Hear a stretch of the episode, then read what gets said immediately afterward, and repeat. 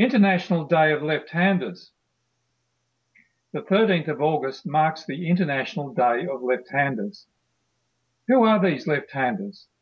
They are people who work more easily or write with the left hand rather than the right. It's estimated that they are in a minority, less than 10% of the overall number of people. Unfortunately, formerly they experienced hardships. Left-handedness was thought of as an illness, and that left-handers had to be forcefully retaught in the family, in kindergarten, and in the junior schools. I know this well because I was a left-hander as a child.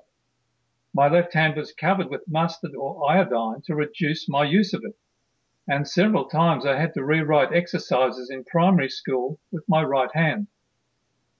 The result was that I learned to write with my right hand, but my handwriting was awful and I almost forgot how to write with my left hand. I began to throw stones with my right hand and other right-handed activities. But then I began to stutter and I haven't been able to get rid of it since, especially when I am worried. I became more nervous and withdrawn as a result of these relearnings.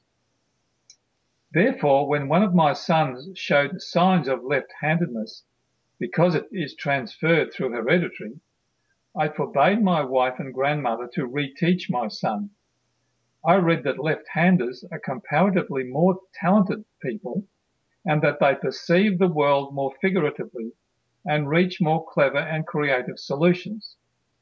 Many writers, artists, scholars, and even politicians, such as, for example, several presidents of the USA, were left-handers, and this didn't impede their lives.